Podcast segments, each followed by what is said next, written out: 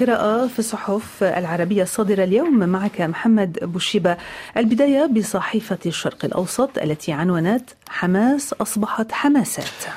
نعم رولا، يقول طارق الحميد في صحيفة الشرق الأوسط إن حديثا الآن يدور عن, عن إعادة تشكيل الحكومة الفلسطينية استعدادا لإدارة الحكم في غزة بعد وقف الحرب. وتابع الكاتب أنه لا يصدق أن حماس ستترك حكم غزة للسلطة بسهولة، فهذا لا يعني أن الحركة قوية، بل لكونها منقسمة أصلا بخلافات قديمة ومعلومة مع السنوار، والآن زادتها الحرب في غزة انقساما وليس ضعفا لأن التخريب أسهل. فوق كل ذلك يقول الكاتب فلا جدية إسرائيلية حيال وقف إطلاق النار، وخصوصا أن مصادر إسرائيلية تقول لقناة أيه بي سي الأمريكية إن نتنياهو تفاجأ من إعلان الرئيس الأمريكي جو بايدن عن قرب التوصل لاتفاق وقف إطلاق النار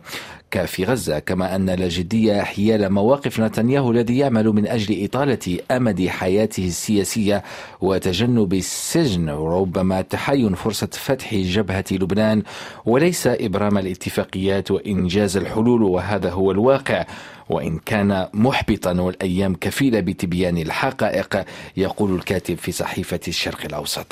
نقرأ في صحيفة القدس العربي وزراء الأردن إدارة أم هدر الوقت. يرى بسام البدارين في صحيفة القدس العربي أن الاستنتاج العام هو أن مهمة ووظيفة الوزير في الأردن، خلافا لما يعتقده كثيرون، لم تعد تشريفا بقدر ما هي إطار في إطار التكليف المر والمعقد والصعب، لا بل تلك الوظيفة لم تعد ممتعة، فلا أحد يمكنه توقع أن يقضي أي وزير خصوصا في قطاع قطاع الخدمات،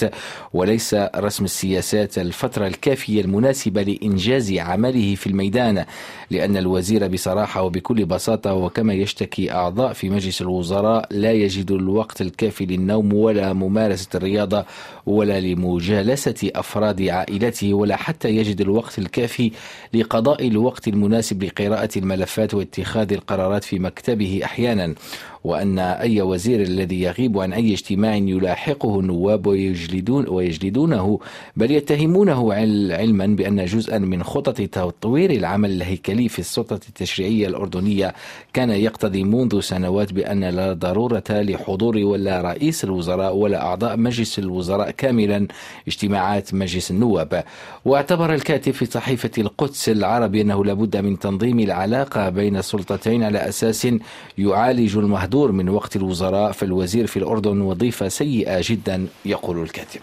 الأمن القومي العربي بين الواقع والمأمول عنوان مقال في صحيفة الاتحاد الإماراتية. يرى أحمد الغفلي في صحيفة الاتحاد الإماراتية أن الأمن القومي يعد متطلبا متطلبا لصيقا بوجود الدول في الساحة الدولية، فإذا لا توجد ضمانات موثوق بها لبقاء أي دولة أو لصيانة مصالحها غير تلك التي تتمكن الدولة من صياغتها بنفسها، سواء بالاعتماد على قدراتها الذاتية إذا كانت تملك عوامل القوة اللازمة لذلك، أو بالدخول في روابط مؤسسية مع دول أخرى بهدف زيادة أسباب أمنها الجماعي تجاه مصادر التهديد المشتركة. وأوضح الكاتب في صحيفة الاتحاد الإماراتية أن الأمن القومي العربي تائه وغير فاعل في أفضل تقدير، وهو تالف وغير حاضر في أسوأ تقييم، ويجب أن تستند جهود ترميم الأمن القومي العربي وتعزيزه واستدامته